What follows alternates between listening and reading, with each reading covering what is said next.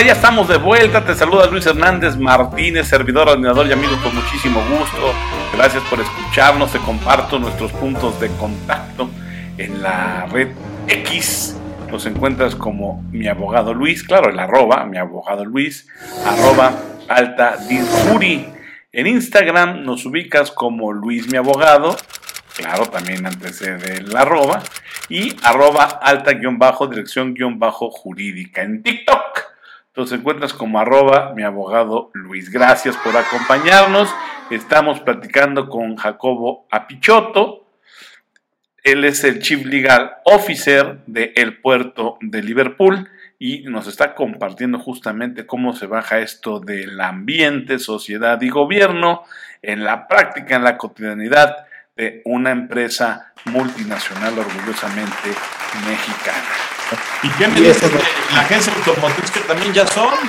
Justo para allá iba, ¿no? En esa búsqueda de innovar, pues encontramos la, la, posibilidad de incorporarnos al mercado automotriz, ¿no? Este, a través de, la, de ser concesionarios, distribuidores de esta marca BYD, que es una marca de origen chino, que ha tenido un boom en el mercado de vehículos eléctricos, ¿no? La verdad es que este, compite fuertemente a Tesla, y al menos en el ranking de modelos está, tiene más vehículos rankeados BYD dentro de las primeras opciones que Tesla.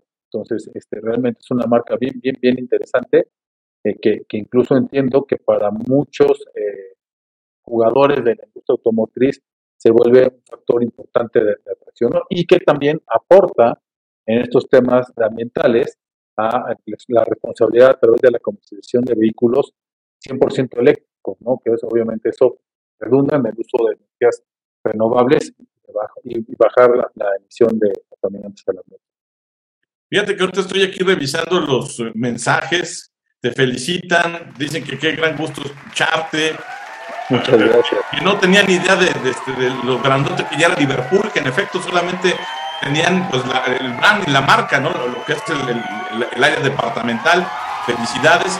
Hay gente de negocios, hay gente de contaduría, hay gente de administración aquí, directores de empresas varias. Oye, pues aquí está, esta audiencia, nuestra audiencia de atención no, No, no, es tu audiencia. Acompañándote. No, no, bueno, pues ya eres parte de esta casa editorial, así que, pues bienvenido.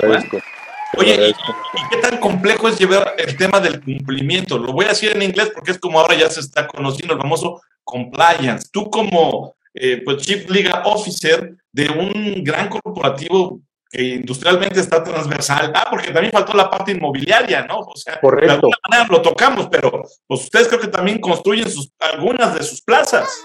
Sí, efectivamente, nosotros tenemos 28 eh, centros comerciales, este, todos estos construidos por el grupo, eh, y, operamos esos centros comerciales, obviamente dedicados totalmente al mismo sector de, de, ¿no? Este, los construimos rentamos, los comercializamos y eso pues también nos hace un jugador importante dentro de ese segmento del mercado, ¿no? En la oferta de, centros comerciales operan bajo el nombre de galerías.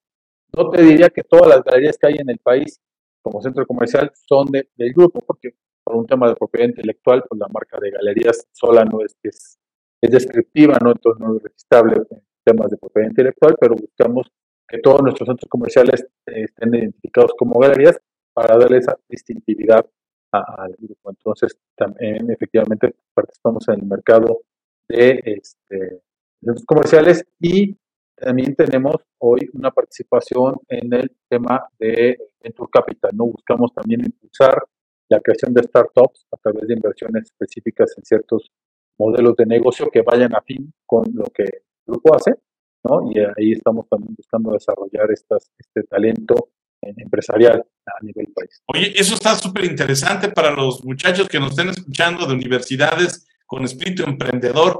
O sea, también ya son un venture capital, entonces, ahí para los que quieran, eh, pero entonces para los que quieran más bien hacer cosas, sí, de emprendedurismo, pero encaminadas en el retail. Que estén vinculados. O sea, hoy hemos puesto los ojos más bien en temas que obviamente conozcamos, ¿no? Y que tengamos nosotros este, alguna forma de evaluar la probabilidad de que, de que, esa inversión, que sabemos que siempre va a ser una inversión de riesgo, pues pueda materializarse, ¿no?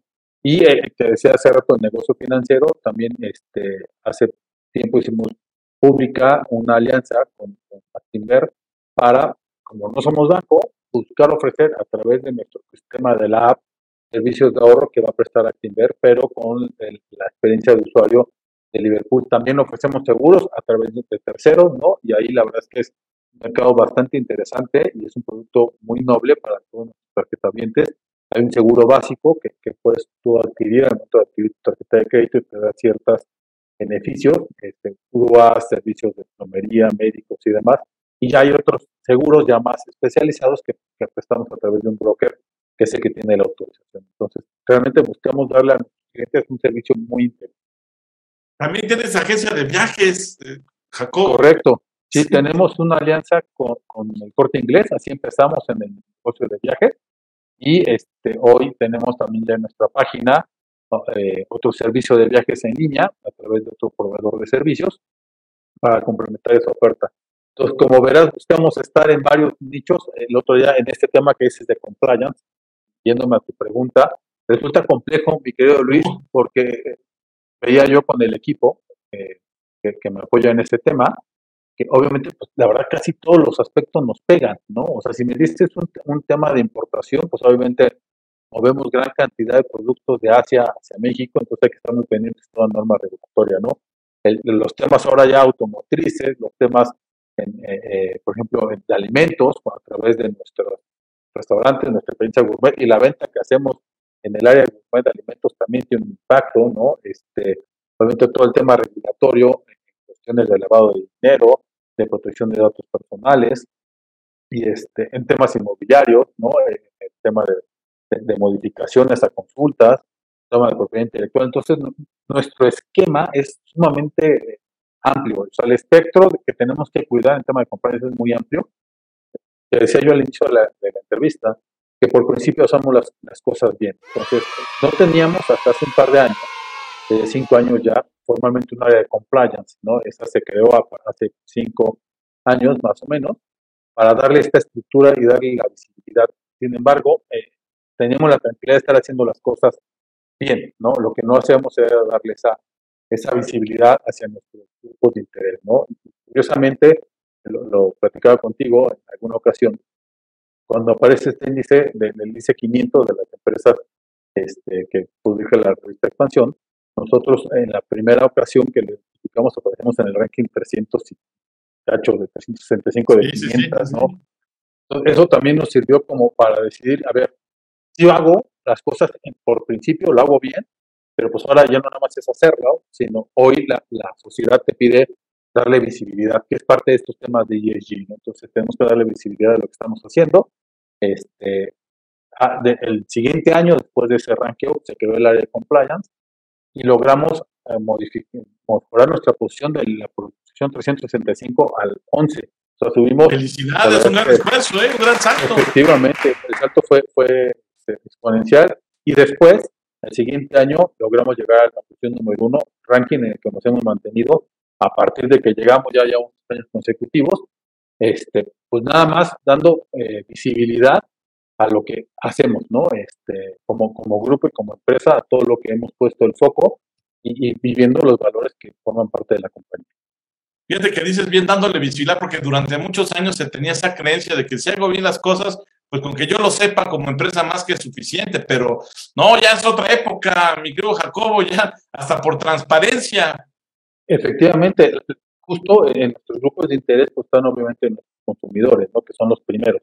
Este, y para nuestros consumidores, al menos para, para, el segmento más joven de los consumidores, hoy es bien importante saber a quién están comprando, ¿no? O sea, tienen que saber que la empresa a la que le compran, pues tiene eh, obviamente una base sólida en temas de principios, en temas de, de, igualdad, ¿no? De, inclusión, en temas ambientales, que nos ocupamos realmente de reducir el impacto de la huella lo que contamos con las políticas y los códigos adecuados donde declaramos lo que, lo que hacemos. ¿no? Entonces, un principio para nosotros rectores, no declaramos aquello que no estemos haciendo. O sea, si, es un proyecto, hasta que ese proyecto se materializa, lo declaro. ¿no? Aunque ya lo tenga ya casi listo para arrancarlo, no importa.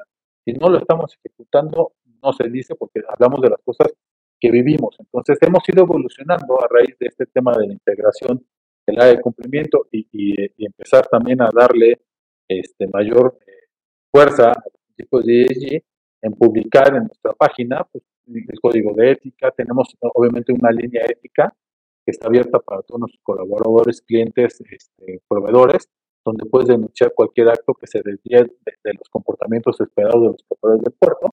¿No? Tenemos un código de integridad y cumplimiento, un código de gobierno corporativo, donde publicitamos las principales este, políticas de la empresa, aparte de tener en el área de cumplimiento, obviamente, obviamente todo un repositorio de políticas con la compañía, ¿no? Temas en cuestión de, competencia, de, relación con proveedores, antisoborno, lavado de dinero, protección de datos. Tenemos una oficina de seguridad de la información, es la guardiana de todo el tema de protección de la información de nuestros clientes.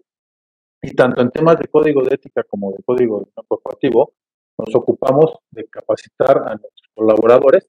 Este, logramos a 51 mil colaboradores la capacitación el año pasado con constancia de que efectivamente el colaborador tomó el, curso y comprendió y lo acreditó, ¿no? Y también eh, hacemos una capacitación y esfuerzos en temas de seguridad de la información. Entonces, sí, estamos muy activos en hacerlo. Que, la ética se hizo vivencial, ¿verdad? Que no nada más, este, pues se quedó pegado ahí el código de ética en la pared o se lo mandaste en PDF en el correo electrónico. Sí, sí, sí, eso lo tenemos que hacer, insisto, para marcar la diferencia como empresa, ¿no? Y empresa 100% mexicana. ¿no? Sí, fíjate que hay una de las preguntas, cuando hablaste de lo del sector automotriz, dicen aquí si también te encargas de las autopartes relacionadas con los vehículos eléctricos o solamente te traes el vehículo. No, no, no, justo, fíjate qué interesante pregunta, porque una preocupación que tuvimos al, buscar entrar en este mercado era el servicio por venta, ¿no? Porque la verdad, y, eso es mi opinión eh, particular, somos muy buenos vendiendo, o sea, eso lo hemos hecho desde hace 175 años. Empezaron con un baúl. Un baúl en el centro. Efectivamente, Luis, eh, con el baúl. Y fíjate qué curioso, el fundador es Juan Bastine Brad, ¿no? Y él tenía este, en el Zócalo capitalino, este, que tenía el baúl, y el baúl venía del puerto de Liverpool, ¿no? Porque lo traíamos de Inglaterra. Entonces, aunque la empresa eh, originalmente se llamó eh, JB Brad, Juan Bastine Brad, compañía y sucesores, la gente lo empezó a identificar comercialmente como el puerto de Liverpool, porque así se identificaba al baúl, ¿no? Entonces se decidió cambiarle el nombre, pues por lo que la gente empezaba a decir, porque la gente no decía vamos a vamos al puerto de Liverpool, porque es lo que decía el, cajón, ¿no? Que venía de el puerto de Liverpool en Inglaterra. Entonces, ya saben lo que dicen Jacobo, Box Populi, Box Day. Exactamente, mi querido Luis. Entonces, este, te decía yo que, justo en ese tema de que no nada más es vender vehículos, sino dar el servicio postventa, nosotros no iniciamos la venta de los vehículos, sino hasta que tuvimos certeza de que se le iba a dar a ese consumidor el servicio de, reparación y de, autopartes. Realmente un vehículo eléctrico tiene la nobleza de que sus mantenimientos son, son mínimos, en realidad no, no tienen el nivel de desgaste de un vehículo a, combustión.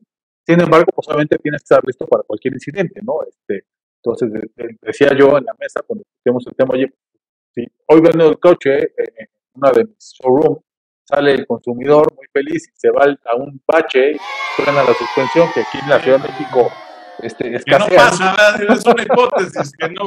Exacto, hipotéticamente, ¿no? Eh, llegará a suceder, ¿no? En el extraño caso, pues, yo tengo que tener la forma de garantizarle a mi cliente que, que va a tener una agencia donde vamos a dar el servicio. Entonces, la primera agencia que aperturamos nosotros de, BYD fue en Perisur y esa es una agencia donde tienes el servicio integral del vehículo. Obviamente, a través de, acuerdo con la marca, hemos tenido la, previsión de asegurar el suministro de piezas para la reparación de estos vehículos, que insisto, el nivel de desgaste, la necesidad de llevarlo al servicio es mucho menor, pero de todas formas estamos cuidando la experiencia del cliente. Y esta experiencia de cliente es la que todos los que nos dedicamos a ofrecer un servicio siempre tenemos que cuidar un día sí y el otro también, pero de esto hablaremos un poquito más en el siguiente bloque. Regresamos.